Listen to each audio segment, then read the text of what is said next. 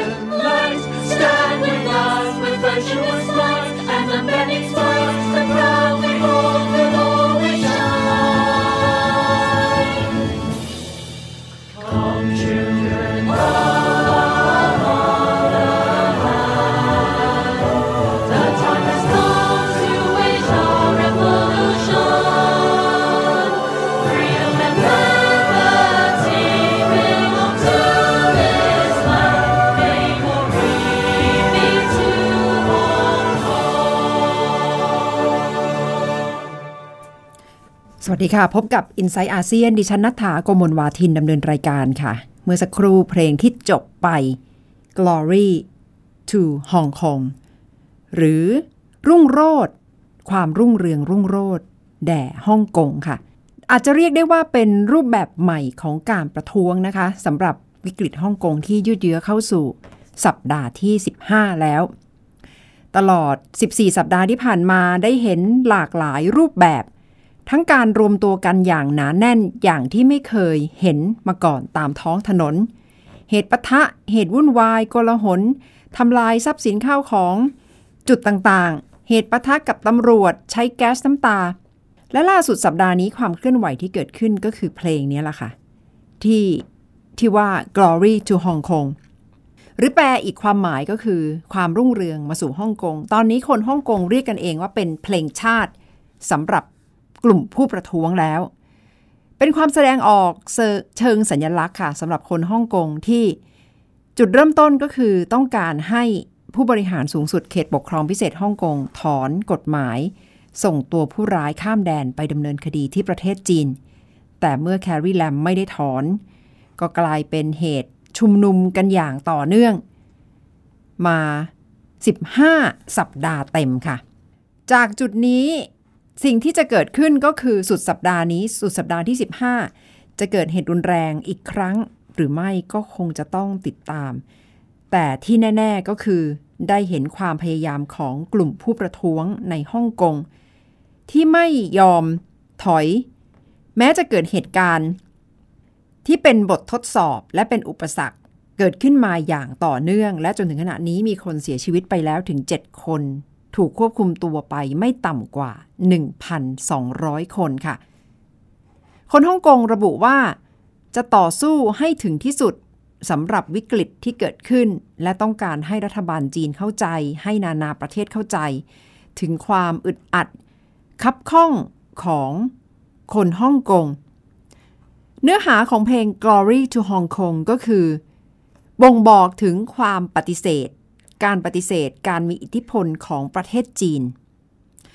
โดยระบุว่าสำหรับฮ่องกงควรจะต้องคงไว้ซึ่งสิทธิเสรีภาพ หลังจากที่ฮ่องกงกลับคืนสู่การปกครองของจีนเมื่อปี 1997 ปี 2540 รัฐบาลจีนระบุว่าจะปกครองฮ่องกงด้วยรูปแบบ 1 ประเทศ 2 ระบบ วันนี้ผ่านมา 22 ปี ก็ได้เห็นการลุกฮือ การออกมาแสดงออกรวมพลังกันของ คนฮ่องกงว่า ไม่พอใจเพราะว่าไม่ใช่1ประเทศ2ระบบอย่างแท้จริง แต่ถ้าถามกลับไปว่า แล้วเชื่อจริง ๆ เหรอว่าหนึ่งประเทศสองระบบจะมีจริง หลายๆ คนก็บอกว่ามันเป็นไปไม่ได้อยู่แล้ว เพราะว่าฮ่องกงก็คือส่วนหนึ่งของจีน และถ้าย้อนกลับไปในประวัติศาสตร์ ฮ่องกงก็คือส่วนหนึ่งของจีน แต่ว่ามาถูกทำให้แบ่งแยกในยุคของสงครามฝิ่น ที่เกิดขึ้นในช่วงปี 1839 และนำไปสู่การทำสนธิสัญญาข้อตกลงกับรัฐบาลอังกฤษ ว่าจะเข้ามาดูแล วางแนวทางการบริหารฮ่องกง 99 ปีเต็ม จนนับมาถึงปี 2540 ละค่ะ ที่ฮ่องกงกลับคืนสู่การปกครองของจีน ความเคลื่อนไหวในสัปดาห์นี้นอกจากเพลงของผู้ประท้วงฮ่องกงที่ออกมาก็คือ ความประนีประนอมในเชิงนโยบายที่แคลรี่แลมประกาศแล้ว ว่าจะเข้ามาดูแลเรื่องที่อยู่อาศัย การแก้ปัญหาความเหลื่อมล้ำปัญหาในเชิงเศรษฐกิจ ที่ผู้ชุมนุมส่วนใหญ่ สะท้อนมาว่า ต้องการให้รัฐบาลเข้ามาแก้ไขค่ะ แต่ว่าจะทำให้คนหยุดประท้วงได้หรือไม่ ก็ยังไม่มีข้อตกลงในเรื่องนี้แครีแลมระบุว่า จะเพิ่มจำนวนที่อยู่อาศัยให้มากขึ้น เพราะว่าขณะนี้คนฮ่องกงจำนวนมากกำลังเผชิญปัญหา อสังหาริมทรัพย์ที่ราคาแพง และไม่สามารถซื้อได้ คนฮ่องกงมองว่าเป็นเพราะว่าคนจีนเนี่ยได้รับสิทธิพิเศษในการเข้ามาอาศัยในฮ่องกงมากขึ้น และเข้ามา ผลักดันให้ราคาอสังหาริมทรัพย์ บริเวณใจกลาง หรือว่าทั่วเกาะฮ่องกง สูงขึ้นสูงขึ้นเป็นเงาตามตัว คนฮ่องกงรับไม่ไหว โดยเฉพาะถ้าเป็นกลุ่มคนรุ่นหนุ่มสาว ก็ยังไม่เห็นอนาคตนะคะ ว่าจะใช้ชีวิตอยู่ในฮ่องกงได้อย่างมีความสุขได้อย่างไรทำให้หลาย ๆ ปัญหาที่เกิดขึ้นก็กลายเป็นปัจจัยนำมาสู่การประท้วงในฮ่องกงค่ะ เพราะฉะนั้นสัปดาห์นี้ค่ะ สัปดาห์ที่ 15 ก็อาจจะเป็นอีกหนึ่งสัปดาห์ที่จะแสดงว่าผู้ประท้วงจะยอมถอยหรือไม่ ขณะที่ก่อนหน้านี้โจชัวหว่องก็เดินหน้าไปที่ห้องไปที่เยอรมนีค่ะ เพื่อถแถลงข่าว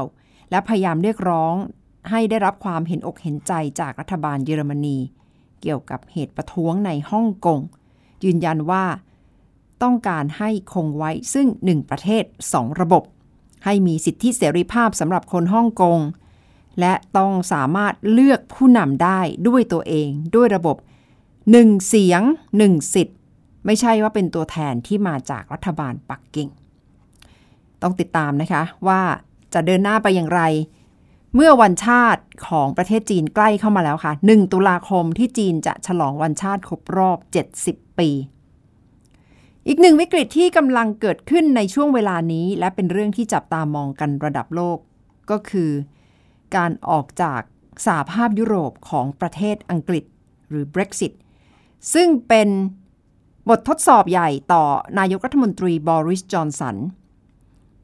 เพราะมีความต้องการที่จะจัดการเลือกตั้งครั้งใหม่ แต่นายกรัฐมนตรีอังกฤษสูญเสียเสียงข้างมากในรัฐสภา และแพ้โหวต 6 ครั้งติดต่อกันค่ะ ขณะนี้สภาอังกฤษปิดประชุมสภาสมัยสามัญไปชั่วคราว แต่ในอนาคต ไม่แน่ใจว่าถ้าสั่งให้เปิดใหม่ 14 ตุลาคมแล้ว จะเดินหน้าต่อไปได้อย่างไร และชะตาของบริสจอนสันในฐานะนายกรัฐมนตรีคืออะไรก็คงจะต้องติดตามกันค่ะ Order! Order! การลงมติในรัฐสภาอังกฤษช่วงเช้ามืดวันอังคาร คือความพ่ายแพ้ครั้งที่ 6 ของนายกรัฐมนตรีบริสจอนสัน The ayes to the right, 293. The noes to the left. จอห์นเบอร์ข้าวประธานรัฐสภา ค้านคะแนนว่ามีเสียงสนับสนุนนายกรัฐมนตรี 293 เสียง ซึ่งที่จริงต้องได้มากถึง 434 เสียง เพื่อให้เดินหน้าตามกฎหมายกำหนดวาระของรัฐสภา earlier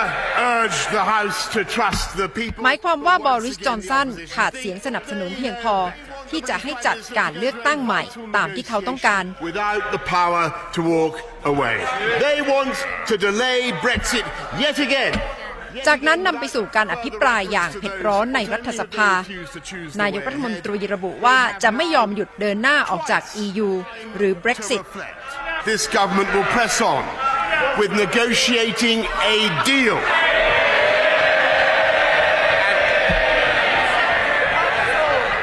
While preparing to leave without one บริจอนสันบอกว่า จะเดินหน้าอย่างถึงที่สุดในฐานะที่เขาเป็นหัวหน้ารัฐบาลนะคะ เพื่อที่จะจัดให้อังกฤษออกจาก EU ให้ได้ในวันที่ 31 ตุลาคม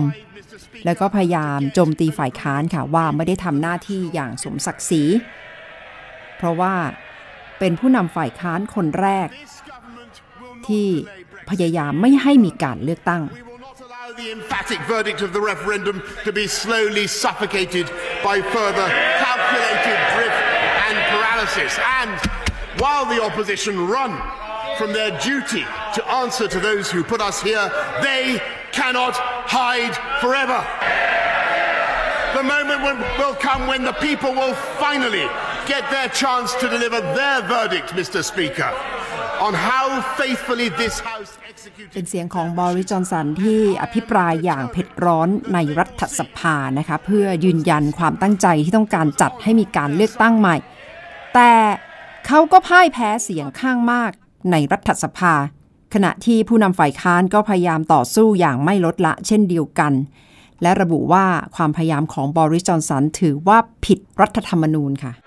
He acknowledged or accepted three votes that have taken place in this Parliament. And under his request, the House is now due, apparently, this evening to be prorogued for one of the longest prorogations in history, simply in order to avoid any questioning of what he is doing or not doing, simply to avoid discussion about Yellowhammer. This government is a disgrace, and the way the Prime Minister operates is a disgrace.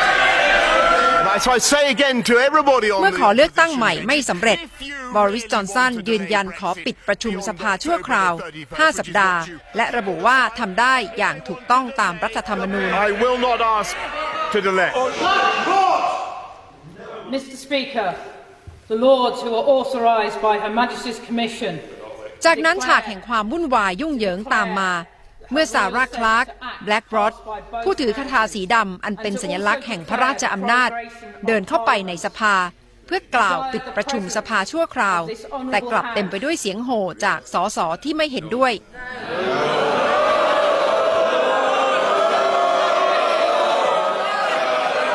จากนั้นสสกลุ่มหนึ่งเดินไปที่บัลลังก์ประธานสภา เพื่อกั้นไม่ให้ลุกออกจากที่นั่ง พร้อมกับป้ายข้อความขอให้ทุกคนเงียบ I had made the point. I had already made the point. ขณะที่เบอร์เข้าไม่ยอมรับคำสั่งจากแบล็กรอดเช่นกัน ก่อนหน้านี้ประธานสภาระบุว่าจะลาออกจากตำแหน่งวันที่ 31 ตุลาคม ระบุว่าการตัดสินใจของนายกรัฐมนตรี เพื่อขอปิดประชุมสภาชั่วคราว ไม่ได้ทำตามกฎระเบียบ Advice on order from you, Mr. Stewart. จากนั้นประธานสภาออกไปจากสภาล่างชั่วคราวเพื่อไปที่สภาสูงท่ามกลางบรรยากาศที่วุ่นวายโห่ร้องกันอย่างอื้ออึงในสภาล่าง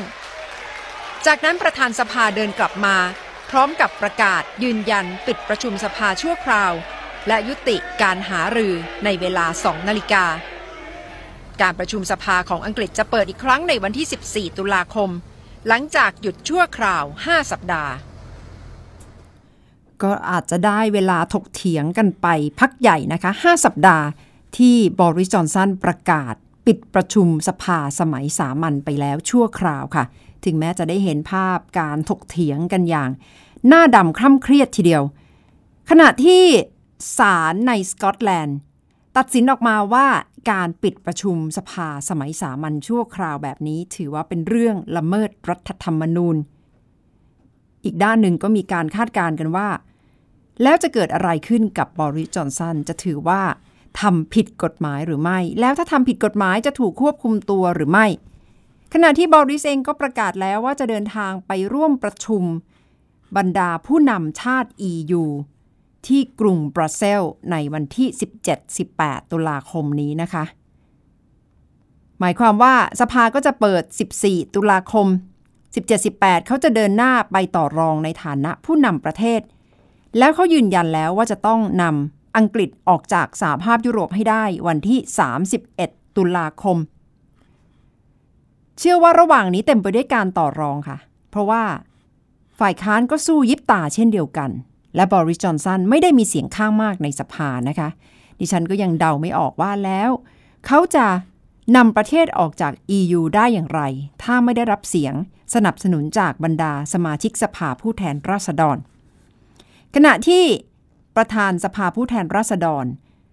จอห์นเบอร์โคประกาศแล้วว่าจะลาออกในวันที่ 31 ตุลาคม ซึ่งก็อาจจะนำกระแสตามมานะคะสำหรับคนที่ไม่พอใจไม่สนับสนุนการออกจาก EU ก็คงจะได้เห็นฉากเชื่อเฉือนกันในแง่การเมืองในแง่ของรัฐสภาของอังกฤษกันต่อไปนะคะ เรื่องของ Brexit แต่สำหรับวาระในระดับโลกที่จะต้องติดตามช่วยเหลือกัน ขณะนี้กระแสเรื่องการกำจัดลดปริมาณขยะพลาสติกกำลังเป็นเรื่องใหญ่ที่ทั่วโลกให้ความสำคัญค่ะ คิดยกกำลังสองดิฉันคุยกับ ดรสมเกียรติตั้งกิจวานิชในเรื่องการรณรงค์เพื่อช่วยกันลดขยะพลาสติกให้ได้ค่ะ ครับเดี๋ยวตามกันต่อไปแล้วจะเล่าให้ฟังครับว่าจะแก้ขยะพลาสติกให้ได้ผลนะครับ ต้องใช้ไม้อ่อนหรือใช้ไม้แข็งสำหรับกรณีประเทศไทย และค่ะประเทศต่างๆ ในโลกที่มีประสบการณ์การแก้ปัญหาเรื่องนี้มาครับ ในต่างประเทศนะครับไม่ใช่ไม้อ่อนไม้แข็งนะครับใช้ไม้ตะพดเพื่อลดขยะพลาสติกเลยก็มีนะครับอย่างตัวอย่างนะครับนิวซีแลนด์นะครับซึ่งเพิ่งเริ่มปีนี้ออกกฎหมายเข้มมากนะครับ แบนถุงพลาสติกแบบใช้ครั้งเดียวนะครับใครใช้ถุงพลาสติกนะครับปรับ 2 ล้านบาทครับ สูงมากนะคะ สูงมากนี่เป็นมาตรการที่เข้มงวดอย่างที่เรียกได้ว่าไม่เคยพบไม่เคยเจอมาก่อน เพราะเขาเห็นแล้วว่าปัญหานี้ร้ายแรงมากครับ กรณีของอังกฤษและก็อีกหลายประเทศนะครับ ที่ทำมาก่อน ก็คือการเก็บค่าถุงพลาสติกครับอย่างอังกฤษนั้นไปซื้อสินค้าตามซูเปอร์มาร์เก็ตนะครับเขาจะเก็บใบละประมาณ 2 บาทครับนี่คือตัวอย่างของมาตรการไม้ตะพดแล้วก็ไม้เรียวนะครับที่ใช้ในต่างประเทศครับ แล้วในไทยล่ะคะมาตรการที่เกิดขึ้นทุกวันนี้ที่พยายามให้ลดขยะพลาสติกใช้ได้ผลบ้างไหมคะ วิธีการแก้ปัญหาที่ต้นทางก่อนนะครับ เรามักจะพูดถึงการแยกขยะ แต่ก่อนพูดถึงการแยกขยะนะครับ มา อันดับหนึ่งเลยก็คืออย่าไปสร้างขยะใหม่โดยไม่จำเป็นครับ ถ้าเราลดการสร้างขยะพลาสติกนะครับ เช่น เราใช้ภาชนะของเรานะครับที่เป็นกระติกน้ำไปซื้อน้ำมาดื่ม เราก็ไม่ต้องสร้างขยะพลาสติกเกิดขึ้น แล้วหลังจากนั้นหาวิธีเอากลับมาใช้ใหม่นะครับโดยการทำรีไซเคิลนะครับแยกเอาส่วนประกอบต่างๆ หรือกรณีที่ไม่สามารถรีไซเคิลได้ ก็เอาไปเผาเป็นพลังงานครับสุดท้ายถ้ายังไม่สำเร็จต้องไปฝังกลบให้ถูกวิธี จึงจะไม่เกิดขยะพลาสติกครับ เพราะฉะนั้นขยะใหม่ไม่สร้าง หาทางกลับมาใช้รีไซเคิลแยกส่วนเอา เผาผลิตพลังงานทำการฝังกลบครับ ต้องแก้ปัญหาที่ต้นทางก่อน จึงไปแก้ปัญหาปลายทาง เพราะฉะนั้นวันนี้จะเล่าให้ฟังว่าขยะไม่สร้างนะครับ หรือพยายามลดนั้นจะต้องทำอย่างไรกันครับ ดูแล้วคือการเปลี่ยนวิถีชีวิตทั้งผู้บริโภคและผู้ประกอบการเลยนะคะ แต่ทุกวันนี้ทางห้างสรรพสินค้าก็มีมาตรการเพื่อที่จะจูงใจให้ลดการใช้ขยะพลาสติกอยู่บ้างแล้วนะคะ ใช่ครับมาตรการเหล่านี้ขอเรียกว่าเป็นไม้อ่อนคือเป็นมาตรการสมัครใจนะครับที่บรรดาร้านค้าต่างๆนะครับส่วนใหญ่วันที่4นะครับจะงดให้บริการถุงพลาสติกนะครับแต่ถามว่าเป็นการงดอย่างแท้จริงหรือไม่ ส่วนใหญ่ถ้าเข้าไปดูนะครับก็คือ ใครไม่ใช้ถุงพลาสติกเอาถุงผ้าไป เขาจะแถมแต้มให้เป็นพิเศษนะครับ แม้กรณีบางห้างนะครับบอกไว้ว่าขอให้ไม่ใช้ถุงพลาสติก ขอให้งดใช้ ถ้าใครใช้จะขอให้จ่ายเงินค่าถุงพลาสติกแบบสมัครใจ พูดง่ายๆก็คือถึงแม้ดูเหมือนจะเก็บเงิน ต่อก็เป็นการเก็บเงินแบบสมัครใจเช่นเดียวกันครับ ประสบการณ์ต่างประเทศนะครับ บอกไว้ว่าการให้รางวัลแบบนี้นะครับ ถึงจะจูงใจได้ แต่ก็ไม่เพียงพอนะครับ ประเทศไหนๆทำมา ส่วนใหญ่ถ้าทำแบบนี้ไม่สำเร็จครับ ไม่สำเร็จก็เพราะว่าธุรกิจต้องแข่งขันกัน ถ้าเกิดรัฐบาลไม่บังคับใช้ไม้แข็ง ให้ธุรกิจใช้ไม้อ่อน ชักจูงคนนะครับ ธุรกิจไหนไปใช้ไม้แข็งนะครับ ลูกค้าก็จะหนีไปห้างอื่น เพราะฉะนั้นวิธีใช้ไม้อ่อน จึงไม่ค่อยประสบความสำเร็จนะครับ หลายประเทศในโลกนะครับจัดการกับถุงพลาสติกด้วยไม้แข็งไปเรียบร้อยแล้วนะครับ อย่างที่เราเห็นในภาพนี้นะครับ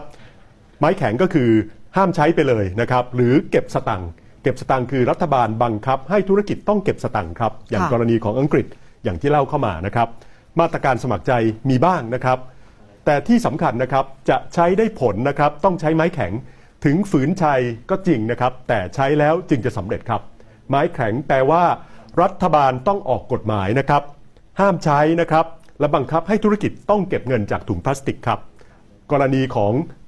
พีพอนะครับที่ใช้ครั้งเดียว รัฐบาลควรจะห้ามเลย หรือให้เก็บเงินนะครับ ส่วนกรณีของขวดต่างๆ ที่เอามารีไซเคิลได้ ส่วนใหญ่ต่างประเทศใช้ไม้แข็งก็คือ ให้เก็บเงินมาก่อน เป็นค่ามัดจำเมื่อใช้เสร็จบริโภคเสร็จเอาขวดไปคืน จึงจะได้สตังค์คืนครับ มาตรการแบบนี้พบว่าได้ผลมากๆครับควรจะต้องเป็นผู้ประกอบการเริ่มหรือว่าภาครัฐเริ่มต้นคะครับสุดท้ายนะครับเราก็จะเห็นว่าถ้าผู้ประกอบการทำฝ่ายเดียวนะครับจะไม่กล้าใช้ไม้แข็ง เพราะว่ากลัวลูกค้าหนีไปเจ้าอื่น เพราะฉะนั้นรัฐบาลต้องมีกฎหมายครับ โดยใช้การห้ามนะครับ เช่น กรณีของกล่องโฟมใส่อาหาร ควรจะเลิกควรจะห้ามนะครับ มีการศึกษาบางส่วนจากกระทรวงสาธารณสุขนะครับ พบว่ากล่องโฟมนั้นโดยตัวมันเองอาจจะมีอันตรายจากสารเคมีอยู่แล้วนะครับ แม้เรื่องนี้ยังไม่เป็นที่ยุติยังมีการโต้แย้งกันอยู่บ้าง แต่ที่สำคัญครับกล่องโฟมที่เราใช้ใส่อาหารกัน จะมีผลย่อยสลายยากมาก เพราะฉะนั้นเป็นขยะที่สำคัญมากๆ วิธีจะลดก็คือต้องห้ามใช้เลยนะครับ ส่วนถุงพลาสติกนะครับก็ควรจะต้องเก็บเงินเหมือนต่างประเทศนะครับ การเก็บเงินนิดนึงจะได้ผลเยอะกว่าการให้แต้มนะครับ คือพูดง่ายว่ากรณีแบบนี้ทำโทษเล็กๆ ดีกว่าให้รางวัลนะครับ และให้มัดจำขวดครับ เอาขวดไปใช้เก็บเงินก่อน เหมือนต่างประเทศ เอาขวดมาคืน ได้ค่ามัดจำคืน วิธีอย่างนี้จะได้ผล นั่นคือมาตรการไม้แข็งครับ แต่ว่าคนไทยต้องไม้แข็งแฝงไม้อ่อนด้วยครับ ไม้อ่อนก็คือต้องมีการรณรงค์ด้วยรณรงค์ให้แต่ละคนถือกระติกนะครับไปซื้อน้ำบริโภคกัน และที่สำคัญรณรงค์ให้มีการแยกขยะ ซึ่งก็แปลว่าภาครัฐต้องมีกลไกในการแยกขยะที่ดีด้วยทำทั้งไม้แข็งและไม้อ่อน ก็จะมีโอกาสสำเร็จได้ครับ ที่ผ่านมาก็ดูเหมือนจะเริ่มกันเป็นบางกลุ่มบางคนแล้วนะคะ ที่สนใจต่อปัญหาสิ่งแวดล้อม แต่ว่าจะทำให้ขยับกันทั้งองค์คาพยพทั้งภาคสังคมเลยก็คงจะต้องช่วยกันมากกว่านี้นะคะ ครับดูเหมือนว่ากลไกสำคัญนะครับคือไม้แข็ง การที่รัฐออกกฎหมายมานะครับ เลิกใช้โฟม เก็บเงินค่าใช้ถุงพลาสติก และให้มัดจำค่าขวดครับทำแบบนี้จะประสบความสำเร็จ ประเทศไทยจะได้ไม่ต้องเป็นแชมป์ขยะทะเล ขยะพลาสติก และก่อให้เกิดโศกนาฏกรรมต่างๆ ซ้ำแล้วซ้ำอีกครับ ผมหวังว่าชีวิตของพยูนและสัตว์ทะเลทั้งหลายจะไม่สูญเปล่าครับ น่าจะเป็นกรณีเป็นอุทาหรณ์ที่ช่วยสร้างให้พวกเราเกิดความตื่นตัวแก้ปัญหาเรื่องนี้อย่างจริงจังครับค่ะ คุณผู้ฟังคะกรณีขยะพลาสติก ขณะนี้เป็นวาระระดับโลก และกรณีการตายของพยูนในไทยไม่ธรรมดานะคะ เพราะว่าดาราดังอย่างเลโอนาร์โด ดิคาปิโอ ก็ได้ โพสต์ลง Instagram และกำลังเป็นกระแสฮือฮาได้รับเสียงชื่นชมอย่างมากสำหรับดาราระดับโลกคนนี้ที่มาให้ความห่วงใยให้ความสำคัญกับปัญหาโลกร้อน ปัญหาปริมาณขยะพลาสติก และช่วยสร้างความตื่นตัวได้อย่างมากค่ะสำหรับดิฉันขณะนี้เรื่องของขยะพลาสติกเป็นเรื่องใหญ่ค่ะ และเห็นได้ชัดว่า ทั้งนักเคลื่อนไหวอายุน้อย ระดับนักเรียนมัธยม คนที่มีชื่อเสียงต่างๆ ทั่วโลกเริ่มให้ความสำคัญกันมากขึ้น ก็หวังว่าจะเป็นพลังที่เกิดขึ้น อย่างแท้จริงไม่ใช่เป็นเพียงแฟชั่นที่มาประเดี๋ยวประดาวแล้วก็หายไปนะคะ เพราะว่าปัญหาโลกร้อนเกี่ยวข้องกับทุกคนค่ะ เอาละค่ะ ทั้งหมดคือ Inside อาเซียนสำหรับวันนี้นะคะ ดิฉันจะลาไปด้วยเพลง Skyfall เพื่อช่วยกันส่งกำลังใจไปให้อังกฤษค่ะ ที่ขณะนี้กำลังต่อสู้เรื่องของการออกจาก EU จะออกหรือไม่ออกจะออกอย่างไร พบกับเพลง Skyfall ก่อนที่จะลากันไปนะคะ ดิฉันนัฐถาโกมลวาทิน สวัสดีค่ะ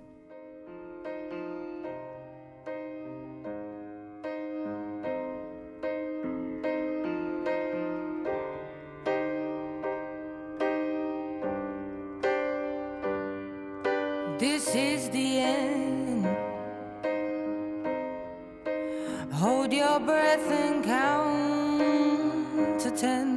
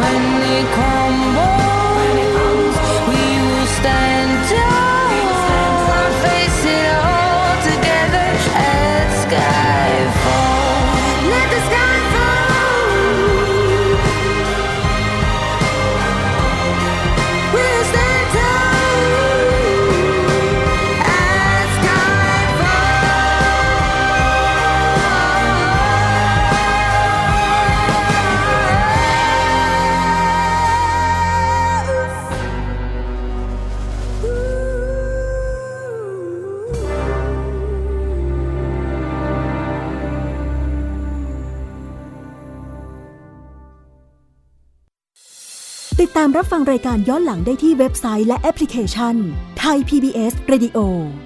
ไทย PBS ดิจิทัล Radio วิทยุข่าวสารสาระ เพื่อสาธารณะและสังคม